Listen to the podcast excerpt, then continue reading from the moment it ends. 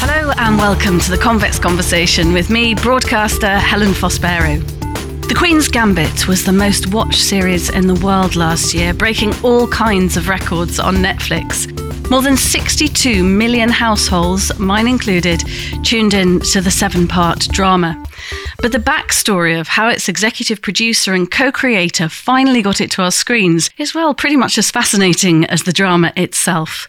Renowned and revered screen and scriptwriter Allan Scott, best known for iconic films like Nick Roeg's Don't Look Now, Shallow Grave, Regeneration, and the musical version of Priscilla, Queen of the Desert, has revealed it took him 30 years and nine rewrites to get studios on board. The epic drama is based on a 1983 novel by Walter Tevis. It tells the story of a young orphan chess prodigy, Beth Harmon, who makes a name for herself in Cold War era America as she struggles with addiction in a quest to become the greatest player in the world, challenging the grandmasters of the 60s. Tell the readers of life how it feels to be a girl among all those men. I don't mind it. Chess isn't always competitive. Chess can also be beautiful.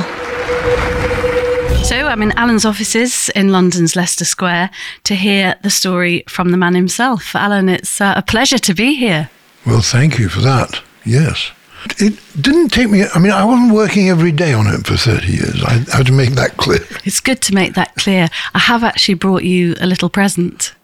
Oh, what's that? So I've brought you a paperback of the Walter Tevis book with Anya Taylor Joy On the front cover, I haven't seen and that. the Netflix logo. Oh, that's you go. Oh, good for her. Tell us what was it, Allan, that captivated you by the story, which I believe you read in, in about 1985, didn't you? Exactly. So I read it fairly soon after publication. My, I worked a lot with Nick Roeg, the director, and we'd made five films together. And one day Nick just said to me, Here, read this, it's rather good. So I read it, and I immediately knew that I could make it. It was a, I, I kind of, it was like the same thing with Don't Look Now. The ending was so powerful that I knew I had to make the rest to make the ending work. And I felt the same about the Queen's Gambit as I did about about Don't Look Now. The ending was what I was really working towards. Anyway, with these two great endings, I said to Nick, I love the Queen's Gambit. Shall we do it? And he said, Well, not so quick on the Wii. I said, What does that mean? He said, well, I don't think it's my kind of movie. I don't think I can do that. Come up with something else. So I came up with four something else's to work with Nick and just wrote the screenplay. I mean, I acquired the rights and wrote the screenplay. And the first director I went to was Bernardo Bertolucci. And Bernardo was a wonderful human being. We used to lunch once a month. We'd sit out at the River Cafe, eat good Italian food, and I'd say to him, Right, now what should we do? How, what do you want to change in the script? How do you want to approach it? Oh, let's shoot the movie. I said, Well, no, but directors usually have opinions and they usually want to do this or that. No, it's good, it's good. We make it a movie. And sorry, I don't mean to do him in a comedy Italian accent. No, that's kind I've interviewed him actually for Stealing Beauty. That is kind of how he speaks, no, no, isn't he, it? speak, he speaks very well. He speak, and he understands. He's a wonderful character, isn't he? great, great character. So for, for months, Bernardo said, "Let's just go shoot the movie." Anyway, so I didn't do much work with him on it. Why did you not end up shooting it with, with Bernardo? Uh, I, you know, I, I lost in the mists of time. He, eventually, he found another project called Sheltering Sky, and he went off and made that. And by then, and then I, so then I was on to Michael Apted. I'm not going to list all the directors. no, there've been quite I a few, with. and they might be a bit embarrassed There now, might they? least- no, not really. One was very surprising. I had a lovely couple of meetings with a fellow called Frank Oz who wanted to do it.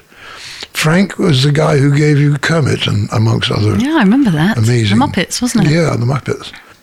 I worked with Jim Henson later in my life Did doing you? The Witches. I made a movie called Of The course. Witches, Yeah, yeah. which for some reason they decided to remake, reset it in America, and I haven't been to see it, but I hope it's horrible. I loved, I loved The Witches, and persuaded Nick to direct it. Gosh, oh, we're diversing now. We'll go back to the Queen's Gambit. But how did you meet Nick in the first place? Because I'm looking at a poster behind you, Don't Look Now, with Julie Christie and Donald Sutherland. And that is one of my all time top three movies, I think. Yes, I love that movie too.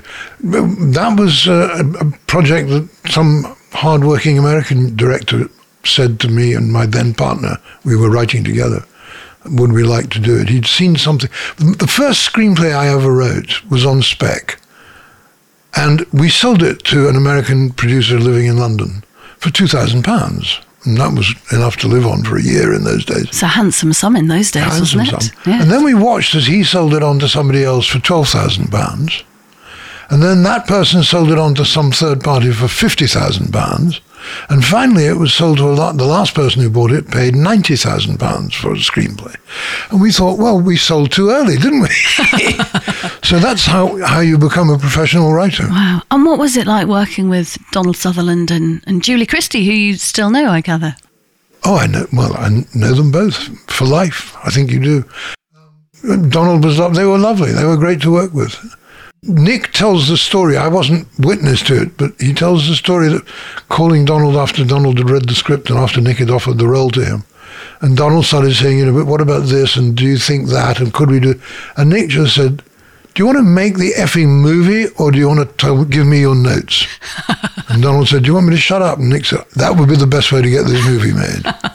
Which I think is rather a sensible conte morale Exactly. For almost any actor that you have a conversation with. I think so. So let's go back to the Queen's Gambit. Yes. Before we name all the different directors, Bernardo didn't make the film in the end. No. But you did have, you had discussions with, oh my goodness, one of my favourite actors, Heath Ledger, didn't yeah. you? Well, it was Heath was the last director before we got it made at Netflix. I spotted Heath's talent in a conversation with somebody who'd worked with him, who said, you know, did you know he was a junior champion at chess? And so we had a couple of conversations about the script, but I realized that he not only understood the script, he was really a good director. And I knew this because he showed me in his house in Brooklyn all the commercials that he'd made, all the little, you know, one-man movies that he'd made, and just spoof ads, and and you could look at these things and you knew right away this guy can do it. You know, it's it's he's got that gift. So we worked on the script for quite a long time. Huge discussions about how many times we could change the actress. Because the story requires that you see her aged about six or seven. But you really need to see her again about 12, 14, and then as an adult. And it was really quite difficult because Heath wanted to have at least one love scene when she was a teenager. And I said, well, if you do that, you can't use the girl that you have playing her at 14 because the s- specter of paedophilia hangs over the next part of the movie. So we should have four girls playing her, which just seems. And I then we went to see, or I went to see a, a, a Martin Scorsese movie about Tibet. And they changed, um, what's the leader of the Tibetans called? The, the, the spiritual, the Dalai, The Dalai Lama. the Dalai Lama is played, first of all, by a four year old, then by an eight year old, then by a 15 year old, then by a 19 year old, and then by a 30 year old.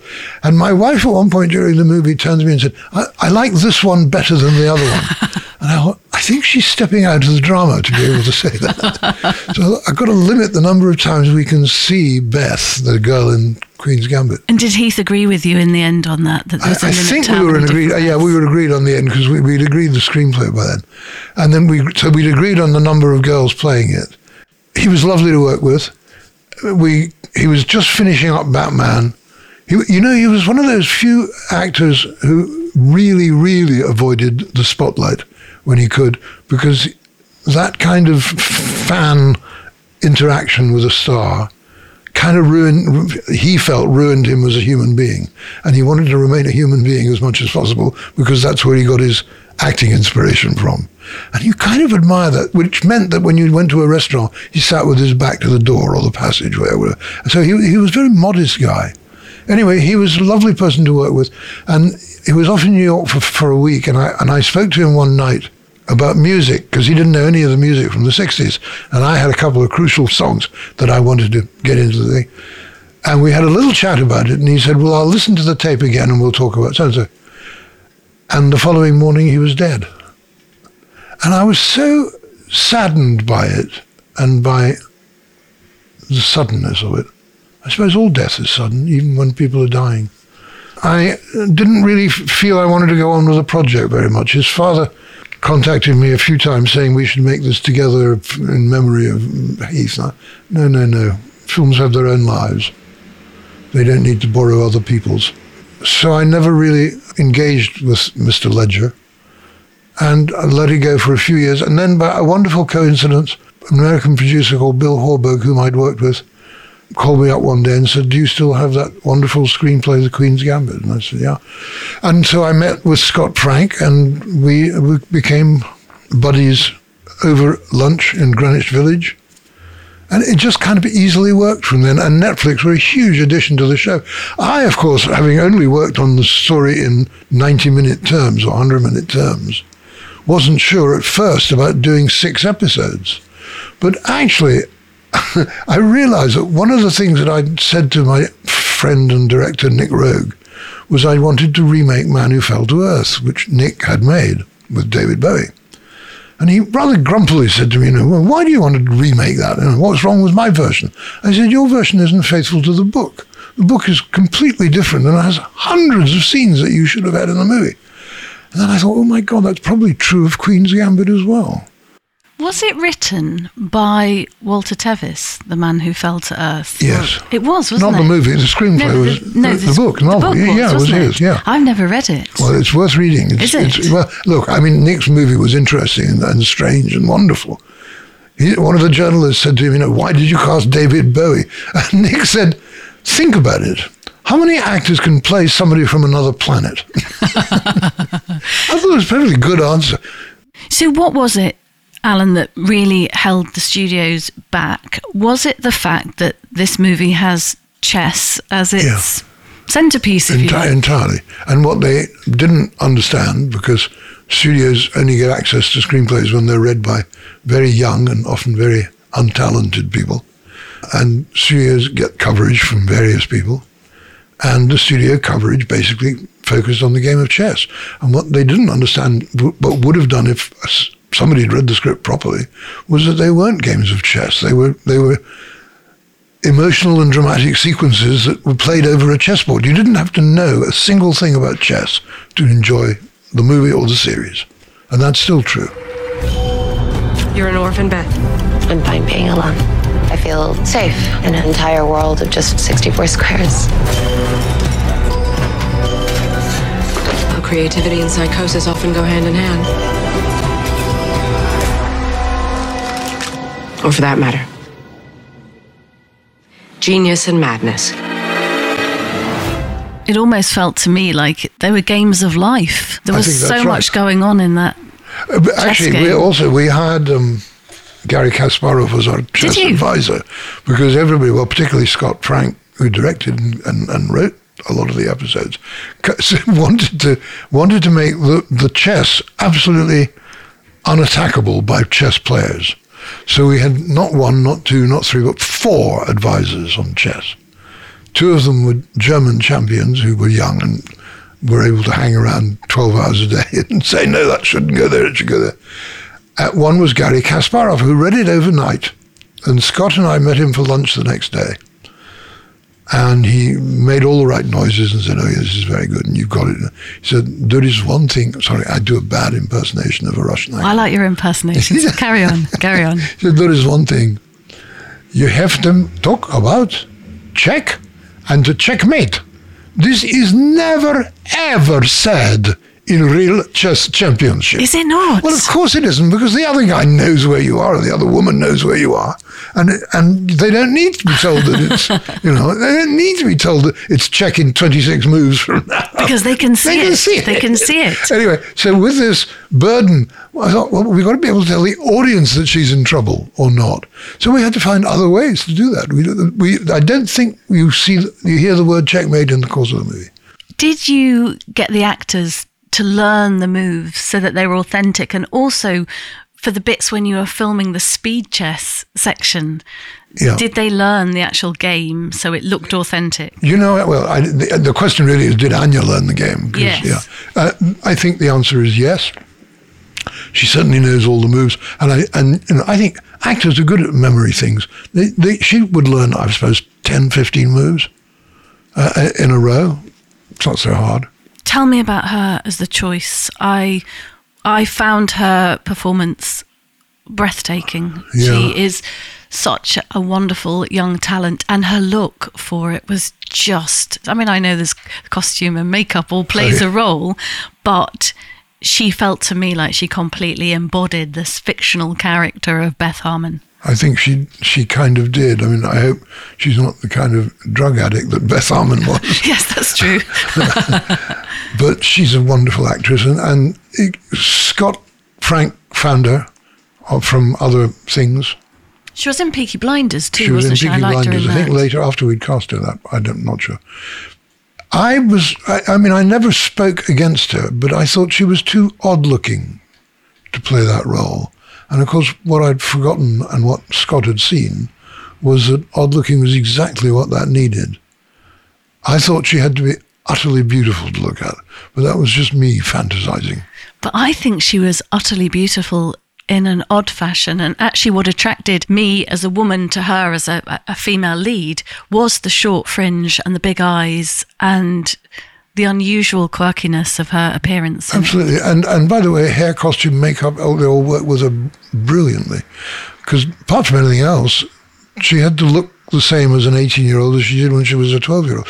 The girl who plays Beth in the first whole episode, before Anya becomes Beth, was an English actress who was about 14, I think.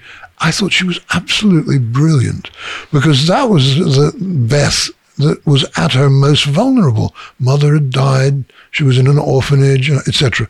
And and she she was just extraordinary. And the moment I saw her, that child playing Beth, I knew then that Anya was right for Beth as an adult. When you read Walter's book, as a as a as a writer and as a storyteller, what was it about the story that really gripped you and made you think, yes, this is such a good story? I think it's a Victorian melodrama. It's about the poor little orphan who succeeds over all adversity. I mean, I don't want to give anything away, but what I what sold me on the book was exactly what sold me on Don't Look Now. A terrific ending. I mean, an ending that you, you you can't imagine what the ending is. It's not a big surprise narratively. It's not anything that you don't anticipate, but it's so beautiful and so resolves her character. And I thought, if I can get people to a point in that ending where they utterly believe in her, then the ending validates itself and the show works emotionally. It's very interesting about how writers always look for the uh, the emotional arc in, in in a scene, in several scenes, in whatever you, parts of the film, first act, second act, third act, whatever it is. We always look for, for how you use the emotion. It was a very interesting case. I'd written the scene in which Beth goes back to the orphanage as an adult and discovers that the man who taught her chess in the first place has been keeping clippings of all her successful career since then, and they're all in a cupboard. And it's a terribly moving moment. The way Scott shot it, I was either not around, I, well, we didn't discuss it. The way Scott shot it, she sees this, we, the audience, see it as well. She leaves the room, she gets into the car that's taking her back to her home, and then she weeps, breaks down and weeps. The way I'd written it, she sees what happened in the room, and that's when she breaks down and weeps. And I thought mine was the better version until I saw it cut together. And his was the better version because you're waiting for her to weep and she doesn't. And you think, oh God, is this, you know, is she a tough girl or what? And then she weeps and it just works very much better than my version. But then that shows what a great collaboration it is. No, it is. It absolutely does. Yeah. Yeah. I thought the other thing is um, Berlin proved an amazing backdrop. And the story is set all over the place, isn't it? Russia, Vegas, Mexico, I think. Mexico, yes. and yet a, a And large Kentucky, don't forget and Kentucky. Kentucky, of yeah. course, but a large part of the movie was shot in Berlin, wasn't it? Did No, that, it was all shot. Was in it all Berlin. shot in well, Berlin? Well, I mean, there were some shots that other people did. yeah. yeah. Gave you a, an amazing backdrop. It's extraordinary. I mean, Mex- uh, Berlin was the best actor in the piece, and there was some fine acting. There was some fine acting. And what about the costumes as well? Particularly as the, without giving anything away, as the series develops, for me, the costumes were breathtaking. You know, the whole story is set in the 50s or early 60s. In fact, in one or two of my different drafts with various directors, I wanted to end up with the Beatles' first number one hit. but we moved it over the period of time a little later than that. So I didn't have that. But Berlin is one of those cities which, as you know, was devastated by the war. And so it could reinvent itself. And it reinvented itself in a kind of brilliant way. And what's happened is the part of the city that was least destroyed is actually now the most fun and interesting part of the city. It's like, anyway, it's, I mean, it's like London, except it doesn't have a 17th century quarter. And of course, the ugliest parts are all the parts that were built after the war in the 50s. Uh, but, but Berlin had to stand in as Soviet Russia in 1960 for us.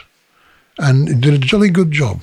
It did a jolly good job. I know you didn't spend every waking hour for 30 years bringing this to Netflix and and uh, the screen, but you did spend a lot of time. You you took the rights to the book, and over the years, you talked to lots of different people about it. What kept you going? What was the drive behind that perseverance? The absolute certainty that it was a really, really interesting and strong drama. Uh, I mean, it, you know, it wasn't arrogance; it was just confidence in Walter Tevis's work. I think the guy is a genius. I think that in time to come, his other books will all be filmed. I think in time to come, Anne Tyler's books will all be filmed. Now, most of us have read at least one Anne Tyler, but the fact is there are about six Anne Tyler books that somebody should be making right now. There are writers who have the gift of being translatable into drama, and those are two of them. I'm fairly ashamed to admit that I've never read Walter Tevis, and I've also bought myself a copy, which is in my handbag now, so we'll be reading it. But what I was fascinated to learn is that when he wrote that book, some of it is semi autobiographical, and he did grow up in a children's home where they gave the children tranquilizers, much like they did Beth in the story when I was watching it, I suppose as a TV person and somebody who spent a whole career in broadcasting, normally I'm transported by the story, which I was, but I was curious as to the scenes when she's taken the drugs and, and the chessboard comes to life. How much of a challenge as filmmakers was was that for you and Scott? I, I think everybody who worked on the Queen's Gambit at every stage of its life, we all recognize the, the, the brilliance of the idea of her imagining a chessboard on the ceiling and particularly it's it's fairly clear in in the Netflix version of the story that it's it comes about as a result. I'm not sure if it's any longer it's in the movie or not. In the book, it's when the woman who runs the orphanage bans her from playing chess, and the moment she's banned from playing chess, she comes up with the idea of imagining the chessboard on the ceiling, and we've already established that that she can do that because when she's playing with with Mr. Shaibel, the janitor, and one of his colleagues, she plays the whole game blindfold. You know that um, I think it was Bobby Fischer who played fifty blindfold games in Chicago, and on the way home by plane, he annotated every single game.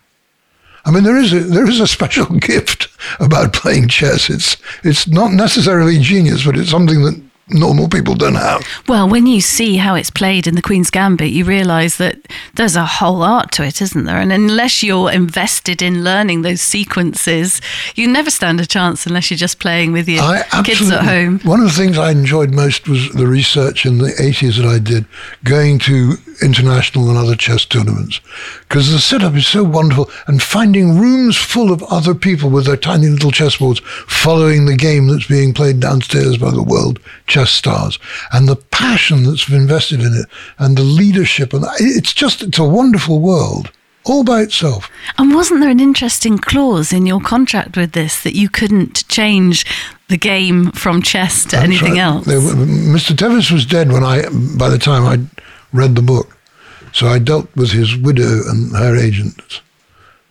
They asked me, "Would you agree to a clause that it can't you can't change the game. I said, why would I change the game? They said, well, you never know what happens with Philistines. And I said, why would I work for Philistines? But anyway, they were unpersuaded. And I said, yeah, I'm absolutely fine to have a clause in your contract that I am not allowed to change it to ping pong. So presumably, when you took it to Netflix, Allan, it was in in in your head. It was a movie. I'm guessing at that point. Before, No, or no. did you take it in series form? We took it. I, I mean, they read the book and my one of my scripts or two of my scripts. I don't. And but Scott wanted to do it as a long form, six episodes, and I was immediately happy because I, all it was giving us to do was an opportunity to colour the the people involved more. What happened when you first saw that on TV? Where were you when you first saw the was- Netflix I- episode? I was at Queen Mary's Hospital with COVID for the second time. Did you think you were hallucinating when uh, it Sort finally of. went on? Do you know, I couldn't really tell if I was hallucinating. I thought I was still working on the edit with the director because nowadays you can send edits to anybody along with a computer.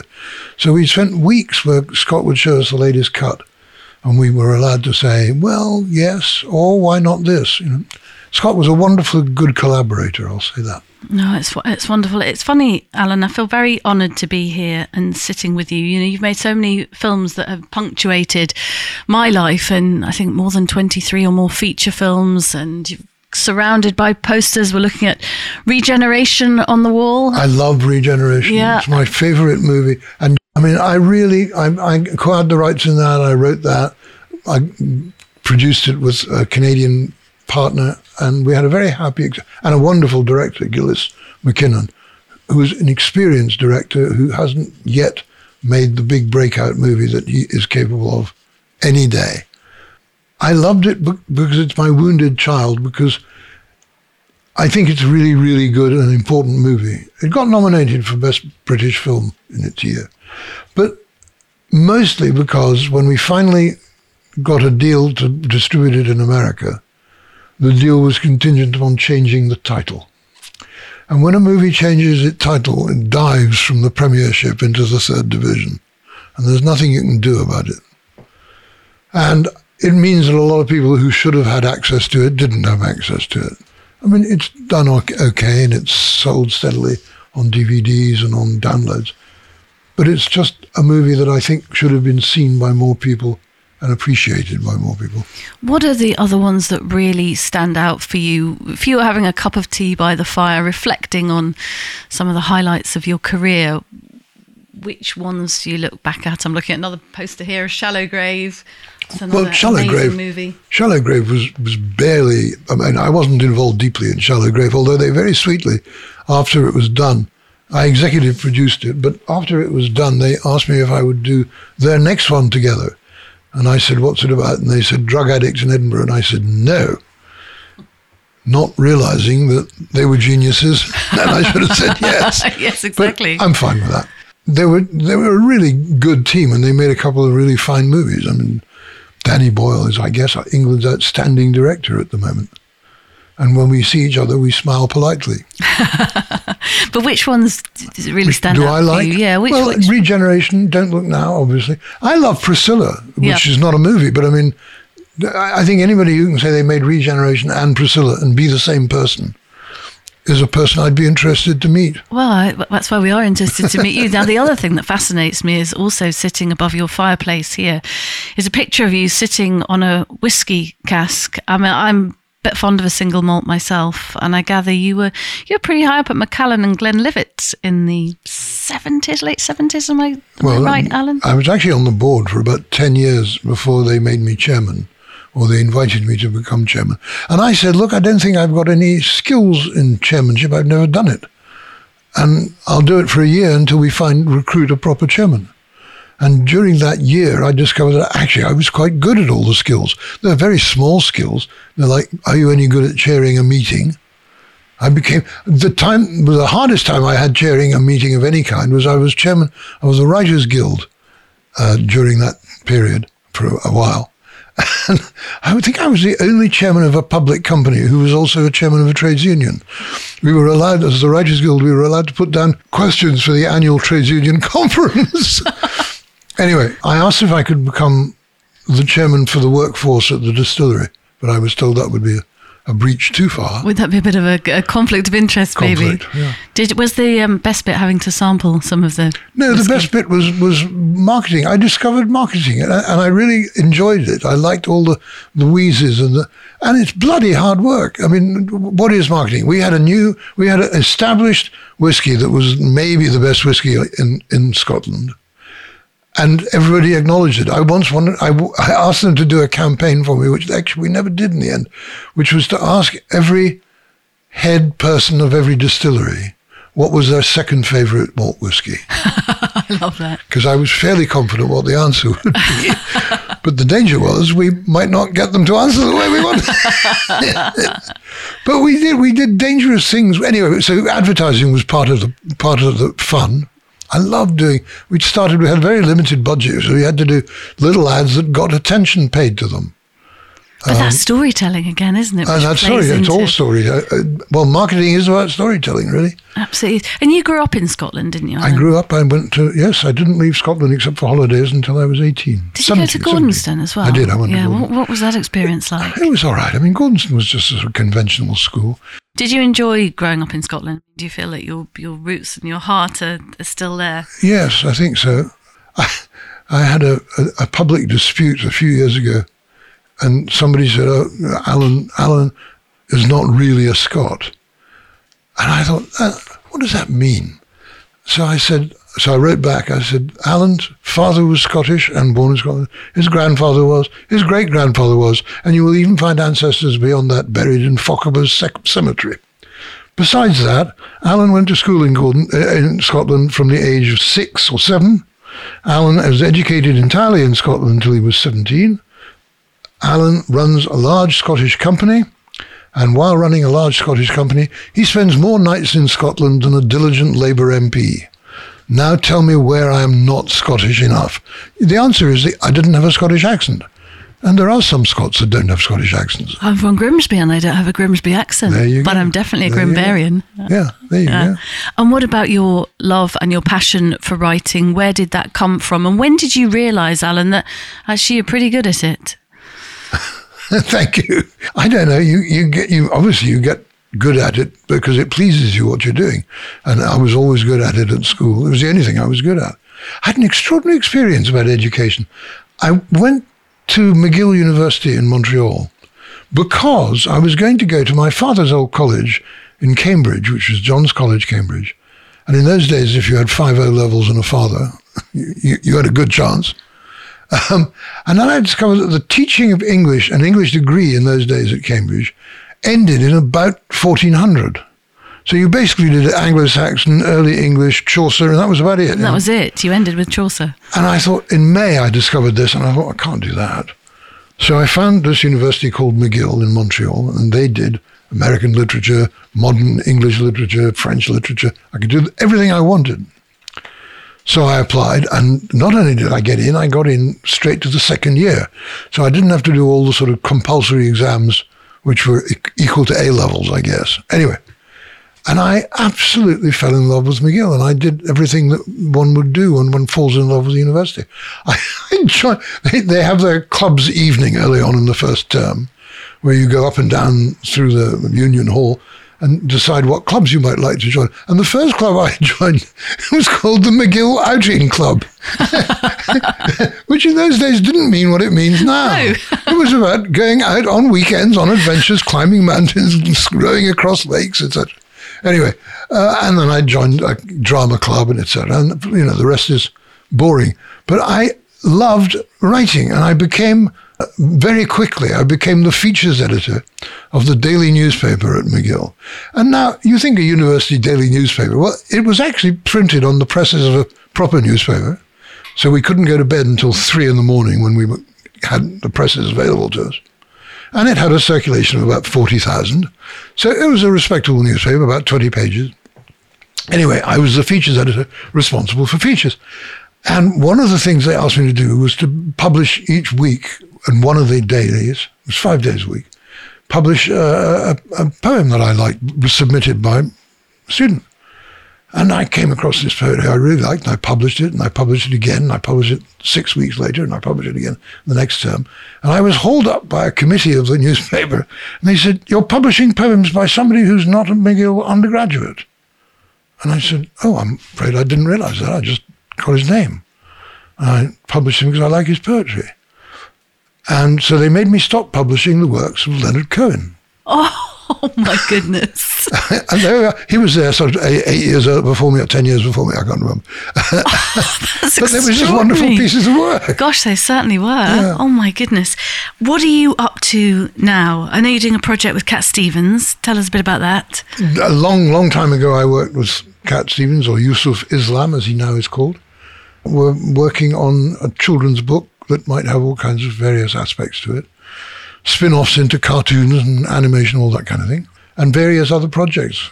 Yusuf, I asked him the other day, do I call you Yusuf or Cat or Stephen, as I used to call him when I first knew him.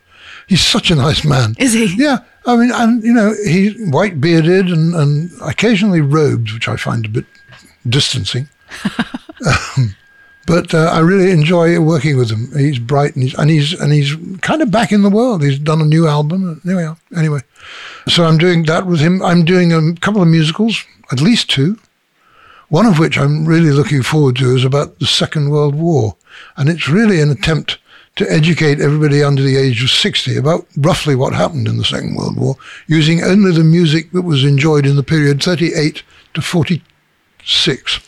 I had to go to 46 because there were a couple of songs in 46 that I liked better. Gosh, that's amazing. So you must really love the research that goes into that. I certainly know every song that was ever written or enjoyed, yes. And is that really pleasurable listening? I've, I've absolutely adored it. And what's really pleasurable is that hopefully I'm going to co-arrange it and you change everything. I mean, when I did Priscilla, the songs come in a different context. And because of that, then the arranger sits there and, and reinvents them, as it were. I mean, MacArthur Park, which is one of the big songs in Priscilla, just it works better than I've ever heard MacArthur Park work because all the people who sing it have a, an emotional life that the audience is following. And so this burst, Color My World, the same thing. Those, those songs, and anyway, I'm hoping to do the same thing with World War II. But I had a real problem. I couldn't find a, a, song for the company or for somebody to sing after one of my leading characters dies in a London bombing raid. Because you can't have somebody go off and sing, I loved her. I mean, that's too shallow and too glib. And I took a long time finding it, but it's why I stretched to 46. The song that the bereaved person sings can be told, you can know what it is from the title. Spring will be a little late this year. And you, the moment you hear that, you think, oh, that's a really good emotional thing, song to say. Anyway, there we are. And so the song, the show is full of those, and we got a lot of interest in it. So I'm hoping I get it up before the end of next year. It's clear looking at your eyes and your hands and the way you're so animated when you talk about your work that you love what you do. How do you switch off, Allan? Or perhaps do you not switch off? I read a huge number of books for my work. So it means I don't read that much for pleasure any longer. I have readers who help me and I find them very useful who, you know, professionally look at screenplays and look at novels, give you an analysis of them. They're really useful. In fact, one of my current readers, I'm about to offer a, a to write a screenplay for me. Gosh, that's amazing. Well, it's just because you can see that his into his thinking goes along the same lines as yours approximately. So let him have a try. You know. And do you ever get back to Scotland these days? Do you still have a little? I, much less space? than I used to. I, I gave up in one year four, five public bodies that I was running in Scotland, and I gave up six commercial companies that I was on in Scotland. Do you still get up to Scotland, Scotland, for pleasure? I do. Oh, well, I, also I'm on a, a couple of uh, university bodies, and I do that. And I go up for pleasure. I, only I have a home up there. I go up less than I did simply because I travel to the states a lot. There's not, not as much opportunity. Also, I'm not a real Scot because I don't have a Scottish accent. No, of course you're not a real Scot, and I'm not a real Grimbarian. I tell you what, it's been an absolute joy sitting here today and, and having a little whiz through some of your career and also hearing the story behind the Queen's Gambit. I mean, forgive us for being so fascinated, Allan, but it was such an amazing series, and it's great to hear. The story behind it is pretty much as fascinating, isn't it? I must tell you, I, I, I, I really like Netflix. When I was ill, out of the blue, I got a bunch of flowers and a note from the chairman of Netflix, whom of course I'd never met. It's a multi-billion pound corporation, who somehow noticed that I was in hospital with COVID and sent me a commiseration note. I like a company that does that. I like a company that does that, but he must like you too because you've broken all kinds of records for his company. So I'm sure the the feelings mutual. I'm I, guessing. I hope so. Anyway, they were very nice and they sent me a, they sent me a large check when we won um, the Emmy. Did they? Yes. Oh, we like large checks, And don't we we? like I hope it was more than two thousand pounds. It was. Good. Why is two thousand pounds your yardstick? Because we were talking about two thousand pounds earlier, weren't Oh, we? Oh, when I was a young yeah, man. you've yeah. got a bit more expensive than that these days. By the way, that's something we should we should ensure that all universities run competitive courses with cash prizes.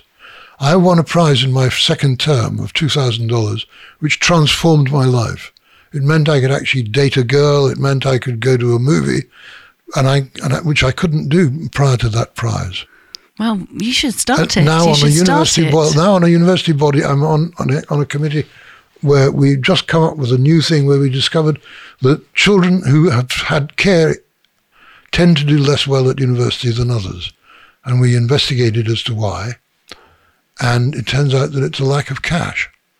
They don't have them. They're brought up by an adopted family or whatever, and they don't have the cash to pay for the accommodation or the food. And so we now have a pan-Scottish initiative to help people who are from care of any kind. Pan Scottish, even though you're not Scottish. Allan, thank you so much for your time. I could chat away to you all day, but this is perfect podcast length, isn't it? Maybe we'll have to do a part two at some point. I, I what do think think? should, I think we should start making whiskey in Grimsby. I'm with you. I'll help you with the marketing and the uh, tasting. You're not. Grimsberian enough. Thank you very much. You've been listening to screenwriter and producer Allan Scott sharing the extraordinary backstory to finally getting the Queen's Gambit made after three decades, not every day, of trying, which millions of us, of course, have enjoyed now all over the world. Do download our series at convex.podbean.com or search The Convex Conversation on Spotify, Apple and Google Podcasts, Stitcher, or wherever you listen to podcasts. I'll be back next week with another great guest. Do join me then.